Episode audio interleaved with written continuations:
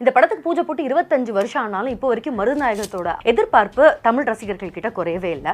ஆர்காட்டு நவாபும் பிரிட்டிஷர்ஸும் சேர்ந்து யூசப் கான் அப்படின்ற ஒரு மாவீரனை தூக்கில் போடுறாங்க.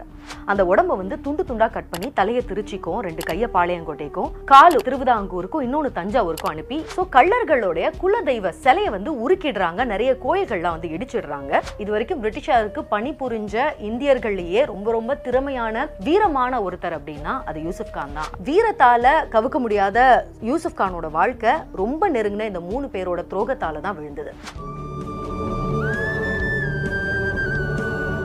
இந்த படத்துக்கு பூஜை போட்டு இருபத்தஞ்சு வருஷம் ஆனாலும் இப்போ வரைக்கும் மருநாயகத்தோட அப்டேட் என்ன அப்படின்ற ஒரு எதிர்பார்ப்பு தமிழ் ரசிகர்கள் கிட்ட குறையவே இல்லை.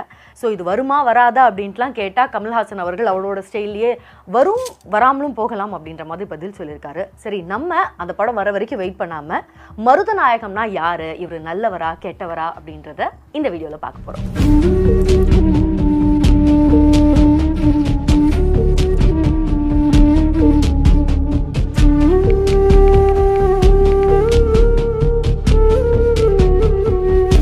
மருதநாயகம் பத்தி நம்ம வீடியோ போறதுக்கு முன்னாடி அவைலபிள் புக்ஸ் எல்லாம் எதெல்லாம் படிச்சிருக்கேன் அப்படின்றத சொல்லிடுறேன். ஸோ மருதநாயகம் பத்தின ஒரு ஃபேமஸான புக் ஒரு ஆதாரமான தரவுகள் கொண்ட ஒரு புக் அப்படின்னு பார்த்தா சாமுவல் சார்ல்ஸ் அப்படின்ற ஒரு எழுதின Yusuf Khan the rebel commandant அப்படின்ற ஒரு புக் அடுத்து தமிழ்ல இவரை பத்தின புக்ஸ் அப்படின்னா நிறைய பேர் எழுதியிருக்காங்க. ஆனா எனக்கு வந்து விகடன் பிரசுரத்துல சே திவான் அப்படின்ற ஒரு எழுதின புக் ரொம்ப நல்லா இருக்கு. ஸோ நம்ம ஈஸியா புரிஞ்சுக்கிற மாதிரியான ஒரு எளிய தமிழ் நடையில இருக்கிறதுனால தமிழ்ல படிக்கணும் அப்படின்றவங்களுக்கு கண்டிப்பா இந்த புக் ஒரு நல்ல சாய்ஸா இருக்கும். ஸோ இதெல்லாம் தான் நம்ம மேக்ஸிமம் இந்த புக்ஸ் படிச்சு தான் இப்போ இந்த வீடியோ எடுத்துக்க போறோம். மருதநாயகத்தை பத்தி சொல்லணும்னா முதல்ல இந்த இன்சிடென்ட்டை சொல்லணும். செவன்டீன் சிக்ஸ்டி ஃபோர்ல அதாவது சரியா ஒரு இருநூத்தி அறுபது வருஷத்துக்கு முன்னாடி மதுரையில இருந்து திண்டுக்கல் போற ஒரு ரோட்ல இருக்க ஒரு பெரிய மாமரத்துல ஆர்காட்டு நவாபும் பிரிட்டிஷர்ஸும் சேர்ந்து யூசப் கான் அப்படின்ற ஒரு மாவீரனை தூக்கில் போடுறாங்க. ஆர்காட்டு நவாபுக்கு அந்த மாவீரன் ரொம்ப கோவம். எந்த அளவுக்குன்னா அவர் இறந்த அடுத்த நாள் அந்த உடம்ப வந்து துண்டு துண்டாக கட் பண்ணி தலையை திருச்சிக்கும் ரெண்டு கையை பாளையங்கோட்டைக்கும் கால் ஒன்று திருவிதாங்கூருக்கும் இன்னொன்று தஞ்சாவூருக்கும் அனுப்பி அந்தந்த இடத்துல எக்ஸிபிட் பண்ணுங்க அப்படின்னு சொல்ற அளவுக்கு கோவம். யார் அந்த மாவீரன் யூசுப் கான்? அவருக்கும் மருதநாயகத்துக்கும் என்ன சம்பந்தம்? ஏன் ஆர்காட்டு நவாபும் பிரிட்டிஷர்ஸும் சேர்ந்து இப்படியான ஒரு தண்டனையை அவருக்கு கொடுத்தாங்க அப்படின்றத இப்போ பார்க்கலாம். ஸோ என்ன மருதநாயகத்தை பற்றி பேசுகிற அப்படின்னுட்டு ஏதோ யூசுப் கானை பற்றி பேசுகிறீங்களே அப்படின்னா நான் சொன்னேன் அந்த யூசுப் கான் இவர் தான் Maruthanayagam. Yes மருதநாயகத்தோட real name Yusuf Khan. In fact அவரோட ரியல் நேம் கூட கிடையாது. அதுக்கு முன்னாடி அவருக்கு வேற ஏதோ ஒரு பேர் இருந்திருக்கு. எப்போ அவர் யூசுப் கானா மாறினாரு அதுக்கப்புறமா அவர் எப்படி மருதநாயகம் பிள்ளையா மாறினாரு அப்படின்றத தான் நம்ம பார்க்க போகிறோம் ஸோ இதுக்கு மேலே மருதநாயகம் அப்படின்னா யூசுப் கான். நான் யூசுப் கான் அப்படின்னு சொன்னால் நீங்கள் மருதநாயகம் அப்படின்னு புரிஞ்சுக்கோங்க ஓகே ஸோ அவர் பிறந்த இடத்துல இருந்து வரலாம்.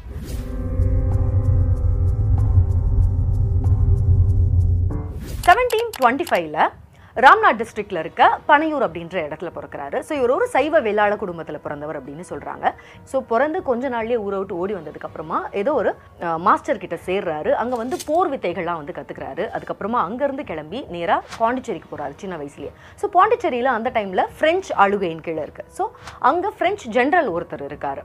ஜாக்கிஸ்லா அப்படின்னு. ஸோ அவர்கிட்ட சேர்றாரு. ஸோ பாண்டிச்சேரியில இப்படி ஜாக்கிஸ்லா கிட்ட வேலை செஞ்சுட்டு இருக்கும்போது தான் அவருக்கு ஒரு பிரெஞ்சு நண்பன் கிடைக்கிறாரு. அவரோட பேர் மார்ச்சன். இந்த பேரை நல்லா ஞாபகம் வச்சுக்கோங்க. ஏன்னா இந்த பேரு அதுக்கப்புறமா முக்கியமான ஒரு இடத்துல யூஸ் ஆக போகுது ஓகேவா ஸோ இங்கே பாண்டிச்சேரியில் கொஞ்ச நாள் வேலை செய்கிறாரு அதுக்கப்புறமா அவர் மேலே வந்து ஒரு திருட்டு பழி விழுந்ததாக சொல்கிறாங்க அவர் உண்மையிலேயே திருடினாரா இல்லையா அப்படின்றதுலாம் நமக்கு தெரியல. ஸோ அந்த பழி விழுந்ததுக்கப்புறமா அவர் அங்கேருந்து கிளம்பி தஞ்சாவூருக்கு போகிறாரு தஞ்சாவூர்ன்றது அந்த காலத்தில் தனி ஒரு சமஸ்தானமாக இருந்தது. ஸோ தஞ்சாவூரில் ஒரு கடைநிலை சிப்பாயாக வேலை செய்கிறாரு ஸோ சேர்ந்த இடத்துல தஞ்சாவூரில் அவருக்கு இங்கிலீஷ் கேப்டன் பிரண்டன் அப்படின்ற ஒரு அறிமுகம் கிடைக்குது. அங்கே தான் முதல் முறையாக மொழிகள்லாம் கற்றுக்க ஆரம்பிக்கிறார். அவருக்கு வந்து நல்ல ஆங்கில புலமையெல்லாம் அங்கேருந்து தான் வருது. ஸோ தஞ்சாவூர்லேருந்து அடுத்ததான் நெல்லூருக்கு போகிறாரு நெல்லூர் அந்த காலத்தில் முகமது கமால் அப்படின்ற ஒரு ஆட்சி செஞ்சுட்டு இருக்காங்க. இவங்க யாருக்கு வேலை செய்கிறாங்க அப்படின்னா ஆற்காட்டுக்கு ஸோ நெல்லூரில் வந்து ஒரு வைத்தியராக வேலை செய்கிறாரு வைத்தியராலாம் இப்போ இருக்கிற டாக்டர் மாதிரிலாம் இல்லை. அதாவது படையில் போர் வீரர்கள்லாம் இருப்பாங்க இல்லையா அவங்களுக்கு ஏதாவது அடிபட்டுருச்சுன்னா கை காலில் கட்டு போடுறது சித்த வைத்திய சிகிச்சை முறை பண்ணுறது அந்த மாதிரி. ஸோ அந்த மாதிரிலாம் பண்ணிகிட்டே இருக்கும்போது அடுத்தடுத்த கொஞ்சம் கொஞ்சமாவது பதவி உயர்வு கிடைக்குது அவருக்கு. முதல்ல வந்து ஹவில்தார் தண்டல்கார் அதுக்கப்புறமா ஜுபேதார் அப்படின்னு சொல்கிறாங்க இந்த ஜுபேதார் அப்படின்ற வார்த்தை தான் பிற்காலத்தில் யூசுப் கானை எங்கெல்லாம் வந்து வரலாற்று இடங்களில் குறிக்கிறாங்களோ பல இடங்களில் வந்து ஜுபேதார் நெல்லூர் சுபேதார் இல்லை நெல்லூர் அப்படின்னு சொன்னாலே யூசுப் கான் அதாவது மருதநாயகம் அப்படின்னு அர்த்தமாயிடுச்சு. இதே சமயத்தில் மருதநாயகத்துக்கு வாழ்க்கையில் ஒரு லவ்வும் வருது. எஸ் மார்சியா அல்லது மாஷா அப்படின்ற ஒரு இண்டோ போர்ச்சுகல் பொண்ணை பார்க்குறாரு லவ் பண்ணுறாரு கல்யாணம் பண்ணிக்கிறாரு.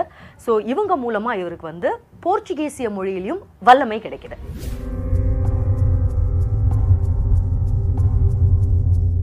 இப்போ நம்ம பேசிட்டு இருக்க இந்த டைம் வந்து செவன்டீன் ஃபிஃப்டி ஒன் டைம் இங்க வந்து என்ன நடந்தது அப்படின்றத இந்த மருதநாயகம் கதைக்கு பேரலா என்ன நடந்தது ஆற்காட்டில் அப்படின்றத சொல்றேன்.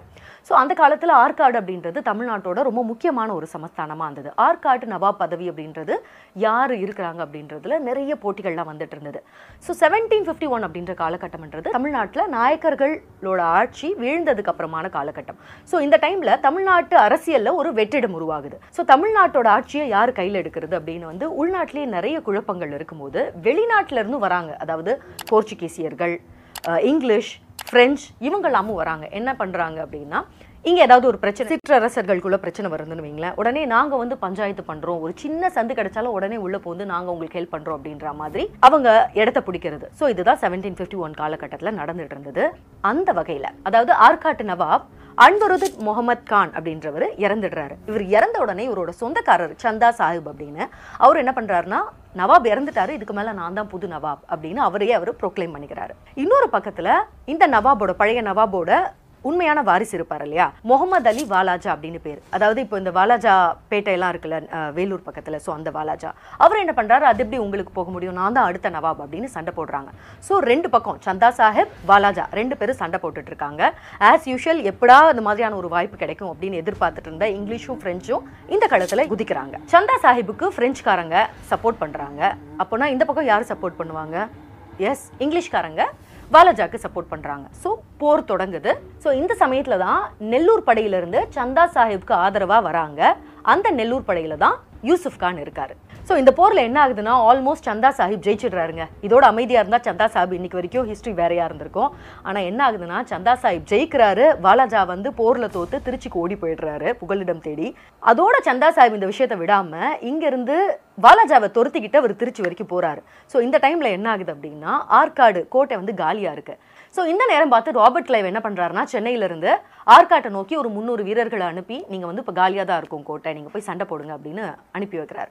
இப்போ அந்த ஆற்காட்டை வந்து தக்க வச்சுக்கிறதுக்காக சந்தா சாஹிப்போட மகன் ரசா கான் அப்படின்றவர் பத்தாயிரம் வீரர்களோட இவங்களோட போரிடுறாரு. ஆனால் என்னதான் இவங்களை வந்து போரிட்டாலும் பிரிட்டிஷோட அந்த அட்வான்ஸ்டு போர் உத்திகளுக்கு முன்னாடி இவங்களால நிற்க முடியல. சந்தா சாஹிபோட படை தோத்து போயிடுது. ஸோ இப்படியாக பிரிட்டிஷர்ஸ் இந்த போரில் வின் பண்ணி வாலாஜாவுக்கு ஆற்காட்டு நவாப் அப்படின்ற பதவியை வாங்கி தராங்க. அதாவது அந்த இடத்துல உட்கார வைக்கிறாங்க. ஸோ இப்போ என்ன ஆகுதுன்னா சந்தா சாஹிப் இறந்துட்டார் இந்த போரில். இறந்ததுக்கப்புறமா அவரோட எஞ்சி இருக்க படைகள் போர் வீரர்கள்லாம் இருக்காங்க இல்லையா? இவங்கெல்லாம் வந்து பிரிட்டிஷ் ஈஸ்ட் இந்தியா கம்பெனி எடுத்துக்குது. இப்படியாக அந்த நெல்லூர் படையில் இருந்த யூசுப் கானும் பிரிட்டிஷ் கிழக்கிந்திய கம்பெனியோட படைகளுக்குள்ளே வராரு.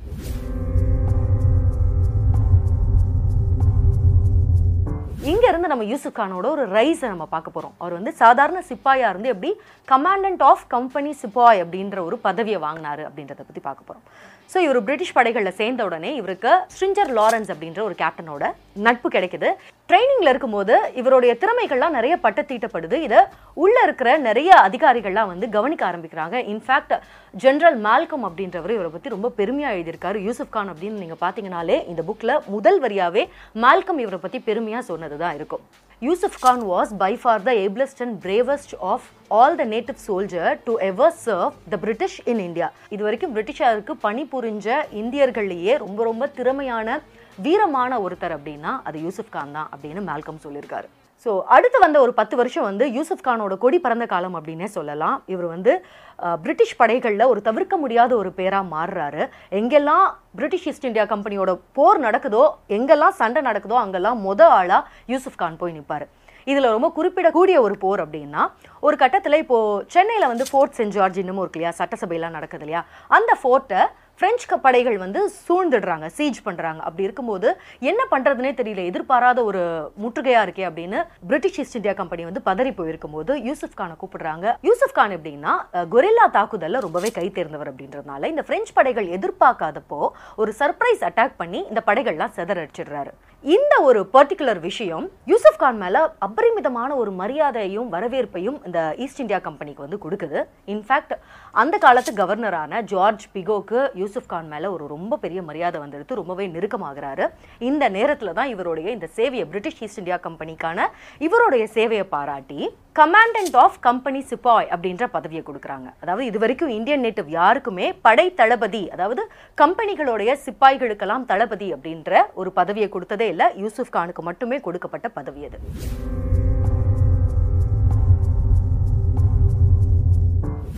அடுத்தது இப்போ ஆர்காட்டு நவாபுக்கு என்ன ஆச்சு அப்படின்னு வருவோம். இப்போ ஆர்காட்டு நவாபா வாலஜா உட்கார வச்சாங்க அப்படின்னு சொன்னேன் இல்லையா? ஈஸ்ட் இந்தியா கம்பெனி இவங்களுக்கு இவர் நிறையவே கடன் பட்டிருக்காரு. ஸோ காசை திருப்பி கொடுக்கறது பதிலாக அவர் என்ன சொன்னார்னா பேசாம நீங்க மதுரையோட வரி எல்லாத்தையும் நீங்களே கலெக்ட் பண்ணிக்கோங்க அப்படின்னு ஈஸ்ட் இந்தியா கம்பெனிக்கு விட்டு கொடுத்துடுறாரு வாலாஜா. இப்போ கம்பெனி என்ன பண்ணுதுன்னா மதுரைக்கு ஆளுங்களை அனுப்புது வரி கலெக்ட் பண்றதுக்கு. ஸோ மதுரையில் பொலிட்டிக்கல் சுச்சுவேஷன் அந்த டைம்ல எப்படி இருந்தது அப்படின்னு சொல்றேன். நாயக்கர்களோட காலத்துக்கு அப்புறமா பாளையக்காரர்களோட கை மதுரையில் ஓங்கி இருந்தது. இப்போ திடீர்னு வந்து ஒரு வெள்ளக்காரங்க வராங்க பிரிட்டிஷ்காரங்க வந்து வரி கேட்குறாங்க அப்படின்னு பழையக்காரங்க என்ன சொல்றாங்கன்னா உனக்கு எதுக்கு நான் வரி கொடுக்கணும்? நான் நவாபுக்கு முதல்ல இந்த நவாபை நாங்கள் ஏற்றுக்கவே மாட்டோம். ரொம்ப வீக்கான ஒரு நவாப். இவரை நாங்கள் ஏற்றுக்க மாட்டோம். அதே மாதிரி ஒரு பிரிட்டிஷ்காரன் எங்ககிட்ட வந்து வரி கேட்கறதுக்கும் நாங்கள் வரி கொடுக்க மாட்டோம். அப்படின்னு அவங்க மறுத்துடுறாங்க. இப்போ கம்பெனி என்ன பண்ணுதுன்னா இவங்கள வந்து நம்ம வேற மாதிரி டீல் பண்ணணும் அப்படின்னு ஒரு படையை ஒரு ஆர்மியை அனுப்புது. அந்த படையில் யாரெல்லாம் இருக்காங்க அப்படின்னா பிரிட்டிஷ் கர்னல் ஹெரான் அப்படின்றவர் இருக்காரு. அப்புறம் அந்த வாலாஜாவோட தம்பி மொஹூஸ் கான் அப்படின்றவர் இருக்காரு. இவங்க ரெண்டு பேருக்கு பாடி கார்டா யூசுப் கான் போறாரு. இந்த படை என்ன பண்ணுதுன்னா மதுரையை சுத்தி இருக்க பகுதிகள் எல்லாம் போய் சூறையாட தொடங்குறாங்க. அது மட்டும் இல்ல ஸோ அங்க இருக்க மெஜாரிட்டி வந்து கள்ளர்கள். ஸோ கள்ளர்களுடைய குலதெய்வ சிலையை வந்து உருக்கிடுறாங்க. நிறைய கோயில்கள்லாம் வந்து இடிச்சிடுறாங்க. இது ரொம்ப பெரிய அளவுல இவங்க மேல ஒரு அதிருப்தியை கொடுக்குது. இன்ஃபேக்ட் கர்னல் மேல அதுக்கப்புறமா ராணுவ விசாரணைலாம் வச்சாங்க. மஹஃபூஸ் கானையும் வந்து பயங்கரமா கண்டிச்சாங்க. நீ இப்படி பண்ணியிருக்க கூடாது அப்படின்லாம். இதுக்கெல்லாம் யூசுப் கானும் கூட இருந்தார் அப்படின்றதுனால வரலாற்றிலேயே யூசுப் கான் மேலே அது ஒரு பெரிய கருப்பு புள்ளியாக தான் பார்க்கப்படுது. சில பேர் வந்து யூசுப் கான் இதை வந்து தள்ளி நின்று தான் வேடிக்கை பார்த்தாரு. இன்ஃபேக்ட் கர்னல் மேலேயும் மொஃபூஸ் மேலேயும் கம்ப்ளைண்ட் பண்ணதே யூசுப் கான் தான் அப்படின்னு சொல்கிறாங்க ஆனால் அதுக்கான போதிய தரவுகள் இல்லை அப்படின்றதுனால அதுவும் நம்ம உண்மையா அப்படின்னு தெரியல. பட் இப்படி ஒரு சம்பவம் இருக்கும்போது இவங்களோட யூசுப் கானும் கூட இருந்தது உண்மை.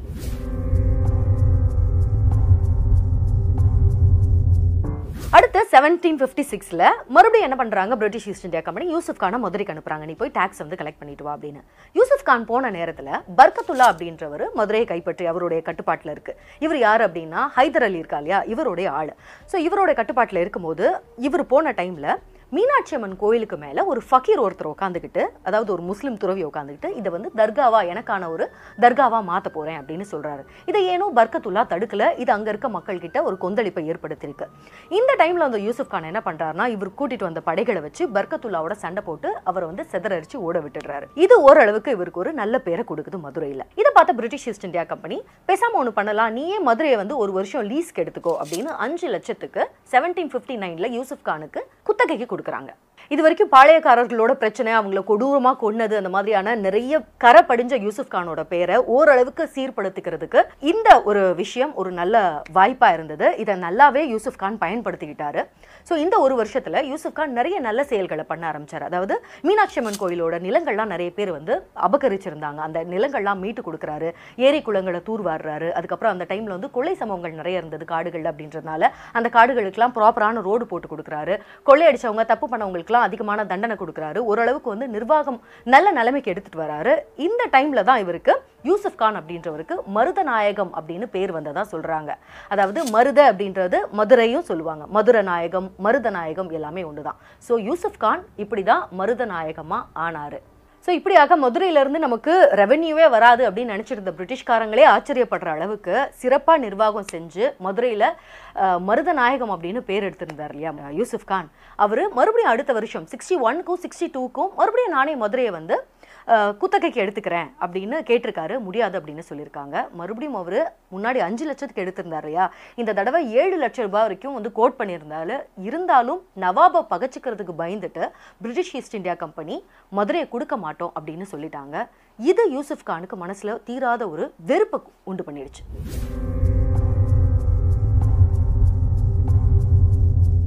யூசுப் கான் கான் சாஹிபாகி மருதநாயகமாகி கொடிக்கட்டி பறக்கிற விஷயம். ஏனோ நவாபுக்கு வந்து ஒரு ஒரு நல்ல ஒரு ஃபீலிங்கை கொடுக்கல. அவரோட ஈகோ வந்து ஹர்ட் ஆயிடுச்சு அப்படின்னு தான் சொல்லணும்.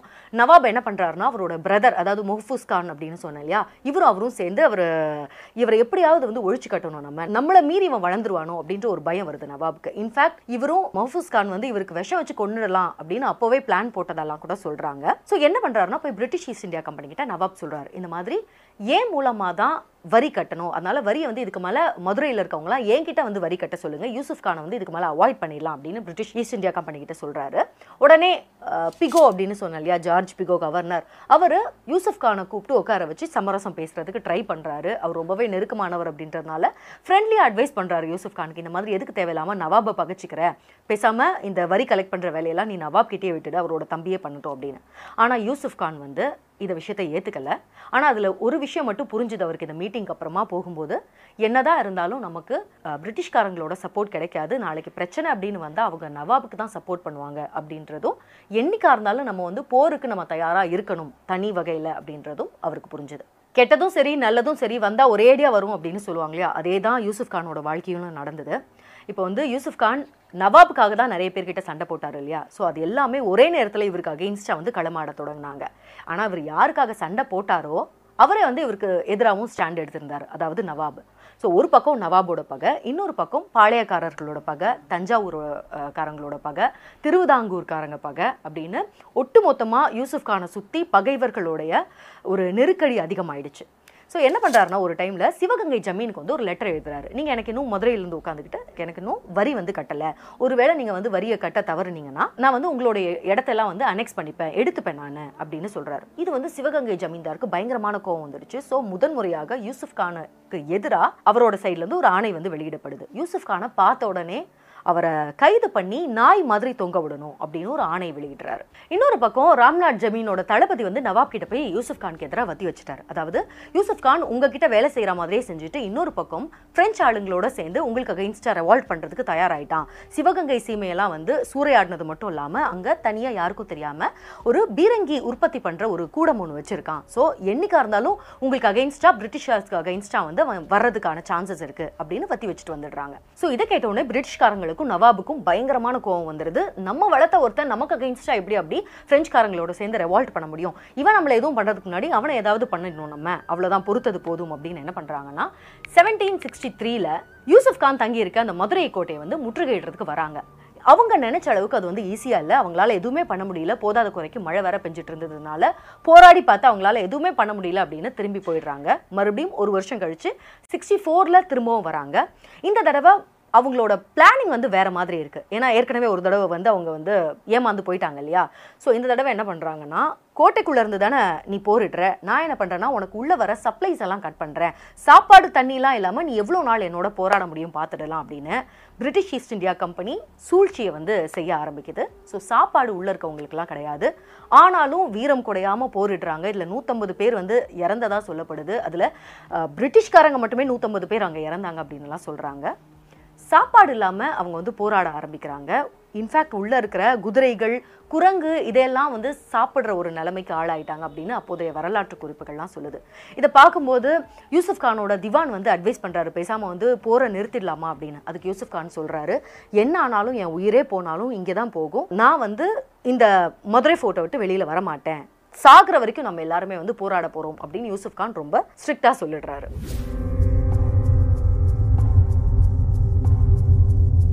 பசியோ தாகமோ இந்த யூசுப் கானோ படைகளை வந்து பின்வாங்க வைக்கவே இல்லை. போர் தொடர்ந்து நடந்துட்டு இருக்கு. என்ன பண்றது அப்படின்னு நவாபும் ஈஸ்ட் இந்தியா கம்பெனி யோசிச்சுட்டு இருக்கும்போது சிவகங்கையோட தளபதி வந்து ஒரு பிளான் ஒன்று சொல்றாரு. உங்களால டைரக்டா இந்த மாதிரி நம்ம வெயிட் பண்ணி பண்ணிட்டு இருக்க முடியாது. இவனுக்கு எதிராக நம்ம சூழ்ச்சி பண்ணி மட்டும்தான் ஜெயிக்க முடியும் அப்படின்னு அவர் ஒரு ஐடியா சொல்றாரு. ஸோ அந்த ஐடியா எக்ஸிக்யூட் எப்படி ஆகுது அப்படின்னு பார்க்கலாம்.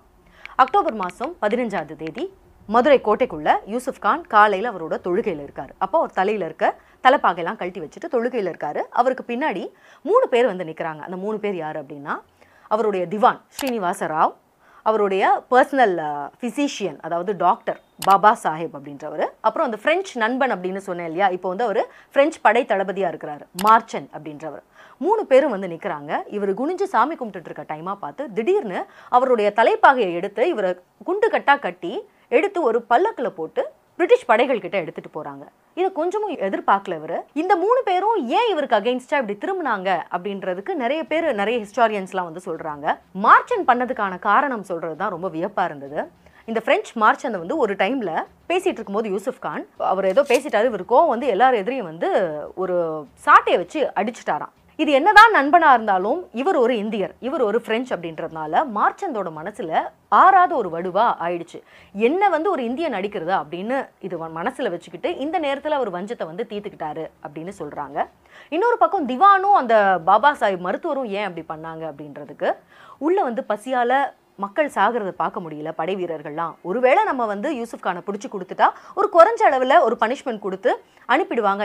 என்னதான் இருந்தாலும் பிரிட்டிஷ்காரங்களும் நவாபும் இவருக்கு வேண்டப்பட்டவங்க தானே. அவ்வளோ கொடுமையான தண்டனை எல்லாம் கொடுத்துட மாட்டாங்க அப்படின்னு நம்பி தான் பண்ணாங்க அப்படின்னு சொல்றாங்க. காரணம் என்னவா இருக்கும் அப்படின்னு தெரியல. ஆனால் வீரத்தால கவுக்க முடியாத யூசுப் கானோட வாழ்க்கை ரொம்ப நெருங்கின இந்த மூணு பேரோட துரோகத்தால தான் விழுந்தது. ஸோ இப்படியாக எத்தனையோ போர்களை கண்ட மாவீரன் யூசுஃப் கானை ஒரு பல்லக்கில் போட்டு எடுத்துட்டு போய் எதிரில் இருக்க பிரிட்டிஷ் கேம்பல் கிட்ட வந்து சரண்டர் பண்ணிடுறாங்க. இது எதுவுமே தெரியாமல் இங்கே வந்து இந்த மதுரை கோட்டையில் யூசுஃப் கானோட படைகள் வந்து சண்டை போட்டுட்டு இருக்காங்க. இதை கேள்விப்பட்ட மார்க்சியா அப்படின்ற அவங்களோட ஒய்ஃப் வந்து ஓடி வராங்க. இதை தடுக்கிறதுக்கு அவங்களால எதுவுமே பண்ண முடியல. இந்த பக்கம் பார்த்தீங்கன்னா பிரிட்டிஷ் ஈஸ்ட் இந்தியா கம்பெனியோட டைரக்டான கமாண்ட் எதுவும் வர்றதுக்கு முன்னாடியே ஆர்காட்டு நவாப் வந்து சீக்கிரமாக இவர் வந்து தூக்கில் போட்டுடணும் அப்படின்னு அடம் பிடிக்கிறாரு. ஏன்னா இவன் வந்து எப்போ வேணும்னாலும் நம்மளை ஏதாவது பண்ணிட்டு இவன் வந்து ஒரு மாவீரன். எப்போ வேணாலும் நம்மளை ஏதாவது பண்ணிட்டு வந்து வெளியில் வந்துடலாம் அப்படின்றதுனால நான் சொன்ன மாதிரி ஃபர்ஸ்ட் சீனில் சொன்னேன் இல்லையா? திண்டுக்கல் போகிற ரூட்டில் இருக்க ஒரு மாமரத்தில் தூக்கில் போட்டு கொன்னுடுறாங்க. சரி தூக்கில் தான் போட்டாங்களே எதுக்காக ஒரு உடம்பு வந்து பல பாகங்களாக வெட்டினாங்க அப்படின்னு நீங்கள் கேட்கலாம். அது என்ன ஆச்சுன்னா அவரை தூக்கு போட்டாங்க இல்லையா? அப்போ வந்து முதல் ரெண்டு தடவை யூசுப் கானை தூக்கு போடும்போது அவரோட உயிர் போகலையாம். மரக்கிளை தான் விழுந்ததே தவிர அவர் அப்படியே ஏற்பட்ட ஒரு ஜைஜாண்டிக்காக இருப்பாராம் உயிரே போகலை. ஸோ மூணாவது தடவை அவரை தூக்கில் போடும்போது தான் அவரோட உயிர் போயிருக்கு. இன்ஃபேக்ட் அடுத்த நாள் அவருடைய கட்டவரலை வந்து வெட்டி அதுலேருந்து பிளட் வந்து ஃப்ரெஷ்ஷாக இருந்திருக்கு. அப்போ இவர் உயிரோட தான் இருக்காரா இல்லையா அப்படின்னு ஆர்காட்டு நவாபுக்கு ஒரு சந்தேகம் வந்துருச்சான் அதனால என்னதான் ஆனாலும் தப்பிச்சிட மட்டும் கூடாது மருதநாயகம் அப்படின்றவன் அப்படின்றதுனால தான் பல பாகங்களை அந்த உடம்பை வெட்டி பல இடங்களுக்கு அனுப்பி அவருடைய ஸ்டேட்டர் என்ன அப்படின்ற காட்டுறதுக்காக அதை அப்படி பண்ணியிருக்காரு. இவ்வளவும் நடக்கும்போது அவருடைய வயசு வந்து நாற்பது தான் இருக்கும். அதே மாதிரி அவர் இறந்ததுக்கு அப்புறமா மார்சியா அவருடைய மனைவி மார்சியாக்கு என்னாச்சு அப்படின்னு தெரியல. அவருக்கு இறக்கும் போது அவருக்கு ரெண்டு வயசுல ஒரு ஆண் மகன் இருந்ததா சொல்றாங்க ஆண் குழந்தை இருந்ததா சொல்றாங்க. அந்த குழந்தைக்கும் என்ன ஆகு ஆச்சு அப்படின்னு தெரியல. சில பேர் என்ன சொல்றாங்கன்னா ஹிஸ்டாரியன்ஸ் அந்த திவான் இருக்கார் இல்லையா துரோகம் பண்ணார் அப்படின்னு சொல்லலையா? அந்த திவான் சீனிவாச ராவ் அந்த குழந்தைக்கு மறுபடியும் மருதநாயகம் அப்படின்னே பேர் வச்சு கிறிஸ்டியன் முறைப்படி அந்த குழந்தைய வளர்த்தாங்க. இன்னைக்கு வரைக்கும் மருதநாயகத்தோட டிசெண்டன்ஸ் தலைமுறைகள்லாம் இருக்கு. ஆனா யாருக்கும் தெரியாம வளர்க்குறாங்க அப்படின்னு சொல்றாங்க. அது உண்மையான்னு தெரியல. இப்ப மருதநாயகம் வந்து அந்த மதுரை கோட்டையை கட்டி காட்டாரு அப்படின்னு சொன்னேன் இல்லையா? யாராலையுமே தகர்க்க முடியாத அந்த மதுரை கோட்டை கடைசியா நைன்டீன்த் செஞ்சுரியில பிரெஞ்சுக்காரங்களால தகர்க்கப்பட்டது.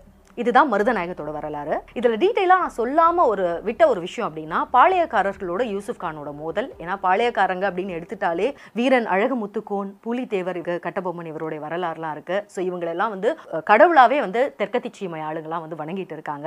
ஸோ இவங்கள பத்தி பேசும்போது நான் இன்னும் டீட்டெயிலாவே அதை பத்தி எல்லாம் சொல்றேன். இதோட மருதநாயகம் வரலாறு ஃபினிஷ் ஆகுது. ஸோ நீங்க மருதநாயகத்தை பத்தி என்ன நினைக்கிறீங்க? நல்லவரா கெட்டவரா? இவரை சுதந்திர போராட்ட தியாகி அப்படின்னு சொல்லலாமா? அப்படி இல்லைன்னா பிரிட்டிஷ்காரர்களோட சேவகன் அப்படின்னு சொல்லலாமா அப்படின்றத பற்றியெல்லாம் கமெண்ட் செக்ஷனில் சொல்லுங்கள் அடுத்தது யாரை பற்றி யாரோட வரலாறு உங்களுக்கு வேணும் அப்படின்னும் கமெண்ட்ஸில் சொல்லுங்கள் தேங்க்யூ ஸோ மச் ஃபார் வாட்சிங் கன்வனீஸ்